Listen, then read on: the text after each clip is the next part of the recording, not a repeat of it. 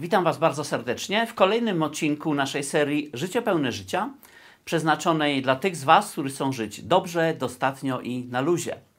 Ostatnio, ostatnie kilka odcinków to były takie dość grzeczne odcinki, dzielące się pewnymi obserwacjami, pewną wiedzą. No, czas na coś bardziej kontrowersyjnego i chyba dzisiaj będzie taki odcinek. Zanim do niego jednak przejdę, to oczywiście bardzo ważne wyjaśnienie. To jest opisanie, jak ja robię pewne rzeczy. I to, co te, niedługo powiem, jest sprzeczne z bardzo wieloma książkami amerykańskimi na temat e, dobrego życia, osiągania sukcesu w życiu i tak dalej, jak też z różnymi książkami w Polsce, które są powieleniem tamtych książek i wieloma szkoleniami, które się na temat prowadzi. Czy to jest dobrze, czy źle? No musicie sami zdecydować. Ja uczciwie z Wami się podzielę tym, jak to robię. I zanim to od razu odrzucicie, to musicie zastanowić, że właściwie ja żyję całkiem nieźle przy stosunkowo minimalnym nakładzie pracy z mojej strony, minimalnym nakładzie energii. To troszeczkę tak, jakbym był samochodem, który zużywa powiedzmy litr benzyny na sto kilometrów. No, w tym samochodzie wiele rzeczy pewnie będzie dziwnych, ale być może warto się temu przyjrzeć. No i pierwszy odcinek takich dziwnych rzeczy mamy właśnie dzisiaj. To, o czym dzisiaj będę mówić, to jest kwestia długoterminowego planowania. Wszyscy dookoła mówią, że powinniśmy stawiać sobie długoterminowe cele, w miarę konsekwentnie do tych celów dążyć, sprawdzać, czy te cele osiągnęliśmy, prawda, i tak dalej, i tak dalej. Ponieważ część z nas jest leniwa, tak samo jak ja, to albo tych celów nie osiągamy, albo zapominamy, że mamy taki cel yy, i potem się źle czujemy. Ja próbowałem bardzo różnych strategii w moim życiu, e, również tym z długoterminowymi celami i tak dalej, i tak dalej. Wszystkie miały swoje wady i zalety, ale ostatecznie wylądowałem na tej, którą aktualnie stosuję. A ta strategia jest taka, że ona mówi zero długoterminowego planowania. Zero długoterminowego planowania. Czysto roboczo ja działam od ładnych dziesięciu lat mniej więcej tak, gdyby, jak gdyby ktoś mi powiedział, drogi Aleksie, za jakiś rok, półtora roku umrzesz, a do tego czasu będziesz żył w dobrym zdrowiu. I gdybym miał taką świadomość, no to oczywiście to wpływa na różnego rodzaju działania, które podejmujemy, na te, na te przedsięwzięcia, które podejmujemy. I ja właśnie od mniej więcej dziesięciu lat działam tak, jakbym wiedział, że mam rok życia w dobrym zdrowiu, a potem mnie nie ma. To ma ogromny wpływ na bardzo wiele tak zwanych długoterminowych decyzji, a mianowicie, że nie podejmuje się bardzo długoterminowych decyzji i nie podejmuje się też długoterminowych inwestycji. To się może wydawać lekkomyślne, to się może wydawać niepoważne, niedojrzałe, niedorosłe, ale jeżeli tak naprawdę spojrzymy na rzeczywistość wokół nas, na to, jak ona bardzo się zmienia, jak ciągle się dzieją jakieś różne dziwne rzeczy, z którymi się wcześniej nie liczyliśmy i nagle lądujemy w zupełnie innej rzeczywistości, to musimy powiedzieć, że coś z tym naszym długoterminowym planowaniem to jest troszeczkę taki wishful thinking, to, że możemy sobie planować, ale to tak czy inaczej wyjdzie inaczej. Drugą sprawą z długoterminowym planowaniem i konsekwentnym trzymaniem się tego planowania to jest to, że takie, takie konsekwentne dążenie do jakiegoś celu, który sobie wyznaczyłem za wszelką cenę, powoduje, że bardzo często nie widzimy sposobności, które pojawiają się po drodze. A w dzisiejszych czasach właśnie te duże zmiany powodują z jednej strony oczywiście duże zagrożenia, niespodziewane, ale też otwierają różne możliwości i różne sposobności. Jeżeli teraz zbyt kurczowo dążymy do jakiegoś celu, który sobie gdzieś tam wy, wy, wyznaczyliśmy, to bardzo często będzie nam się zdarzało, że po prostu będziemy ślepi na sposobności, których wykorzystanie tak naprawdę mogłoby nam dać więcej szczęścia, więcej zadowolenia niż ten enigmatyczny cel leżący gdzieś daleko. Ja zdaję sobie sprawę, że to, czy mówię, nie nadaje się do tego, jeżeli ktoś chce być lekarzem, astronautą, pff, yy, prawnikiem itd., itd. No ale w którymś z poprzednich odcinków już mówiłem, że bardzo trudno mi sobie wyobrazić taką karierę życiową i życie pełne życia totalnie na luzie. Także o tym nie mówimy. Jeżeli ktoś ma takie cele, to ja oczywiście to szanuję, powinien to robić. Ja niekoniecznie muszę mieć rację w każdym przypadku, ale dzielę się wami, z tymi z was, którzy chcieliby właśnie tak pożyć na luzie, robiąc różne rzeczy w bardzo różny sposób. Więc ja długoterminowo właśnie, podkreślam, działam mniej więcej tak, jakbym miał przed sobą rok, półtora roku życia i takie podejmuję decyzje. Przyznam się przed Wami też, że robię czasem jeszcze coś takiego, że jeżeli decyzja nie ma jakiegoś dużej, dużej, dużego zagrożenia, czyli podjęcie niewłaściwej decyzji nie powoduje dużego zagrożenia, to podejmuję decyzję, wyobrażając sobie, że mam przed sobą tydzień życia. I mówię sobie, ok, gdybyś dzisiaj wiedział, że za tydzień umrzesz, to jak byś zdecydował w takiej sytuacji?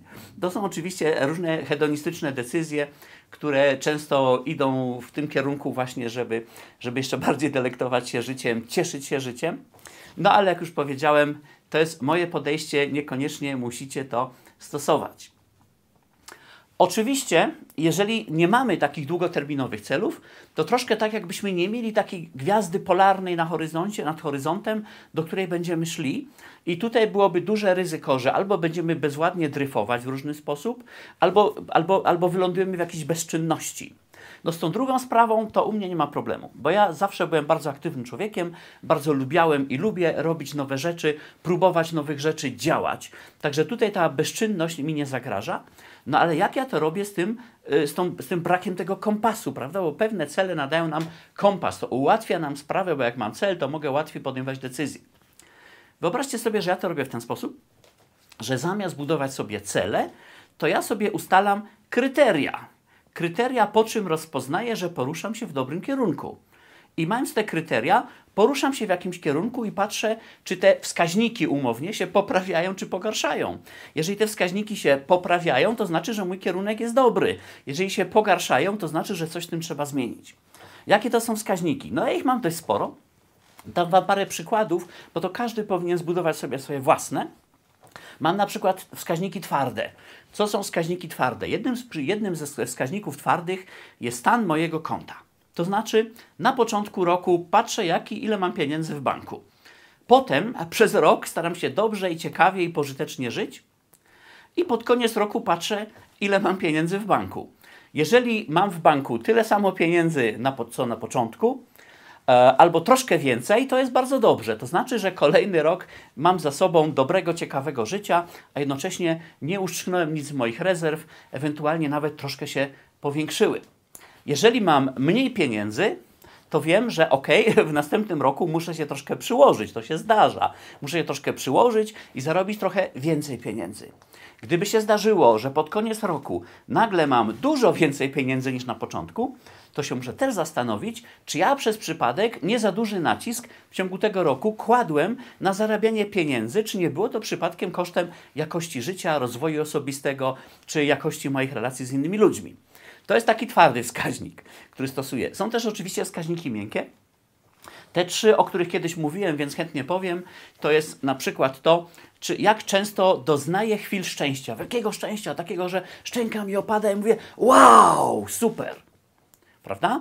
Jeżeli doznaję tych chwil szczęścia coraz więcej i więcej, to znaczy, że idę we właściwym kierunku. Jeżeli coraz rzadziej, to znaczy, że coś z tym moim kierunkiem jest nie tak.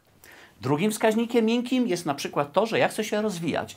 Chcę się cały czas rozwijać w towarzystwie ciekawych, sympatycznych i bardzo pozytywnych ludzi. I ja tak sobie patrzę, prawda? Czy moje działania powodują, że mam więcej tego rozwoju w takim towarzystwie, czy mniej? Jeżeli więcej, to znaczy, że idę w dobrym kierunku. Jeżeli mniej, to znaczy, że muszę coś zmienić. I trzeci, trzecie kryterium, o którym chętnie wam powiem, to jest to, że ja bardzo lubię robić pożyteczne rzeczy z ludźmi takimi jak w, drugiej, w drugim punkcie, czyli z tymi ciekawymi, pozytywnymi, inteligentnymi ludźmi. I tutaj też patrzę, czy moje działania tu i teraz, eksperymentujące, przyczyniają się do tego, że mam więcej takich przedsięwzięć, czy mniej. Jeżeli więcej, to znaczy, że idę w dobrym kierunku. Jeżeli mniej, to znaczy, że muszę zobaczyć, czy przypadkiem nie robię czegoś nie tak. I tak jeszcze mam trochę innych, takich różnych ciekawych wskaźników, o których może teraz nie będę mówić. Są częściowo bardzo osobiste.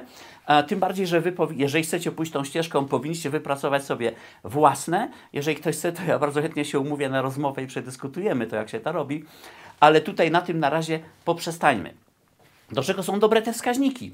No jeżeli na przykład dzisiejszą sytuację, gdzie się ciągle coś zmienia i bardzo niewiele rzeczy wiemy na pewno, porównamy do poruszania się w gęstej mgle w lesie.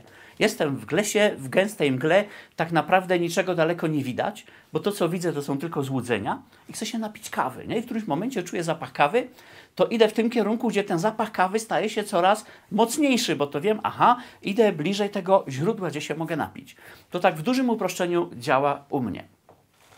No i tu oczywiście to wymaga, to wymaga tego, żeby, żeby dość konsekwentnie to robić. wymaga to tego, żeby specjalnie się tym nie chwalić, bo większość ludzi powie: człowieku, ty jesteś niepoważny, ty jesteś, ty jesteś bez długoterminowego planowania. No ale widzicie, ja tak działam. Ja sobie oczywiście planuję na przykład działania z moimi klientami, ale to są takie planowania powiedzmy na sześć miesięcy do przodu, bo tak czy inaczej sytuacja się ciągle zmienia, może się zdarzyć, zaplanujesz duże działanie z klientem, prawda, a jemu nagle centrala obetnie budżet, albo odwrotnie pojawi się jakaś dramatyczna sytuacja i trzeba coś zrobić. Także tutaj ten sześciomiesięczny horyzont planowania jest bardziej niż wystarczający. No a przy podejmowaniu decyzji, no to właśnie mówię, ok, za rok mnie nie ma, co w takim razie robię? No, tyle na dzisiaj. To, co Wam powiedziałem, to jest oczywiście mój sposób i moje podejście, jak ja to robię. Nie twierdzę, że jest najlepsze z możliwych, nie twierdzę, że będzie dobre dla każdego z Was. Także musicie to bardzo, bardzo uważnie przemyśleć przed zastosowaniem albo po prostu zignorować, też możecie, nie ma problemu. Ale jeżeli spróbujecie, to życzę Wam dużo powodzenia, dużo szczęścia i wykorzystania wielu sposobności, które się pojawią, tylko dlatego, że nie będziecie zaślepieni patrzeniem na jakiś odległy cel, który sobie arbitralnie wyznaczyliście. Dziękuję Wam bardzo i do następnego odcinka. Ten będzie też trochę kontrowersyjny.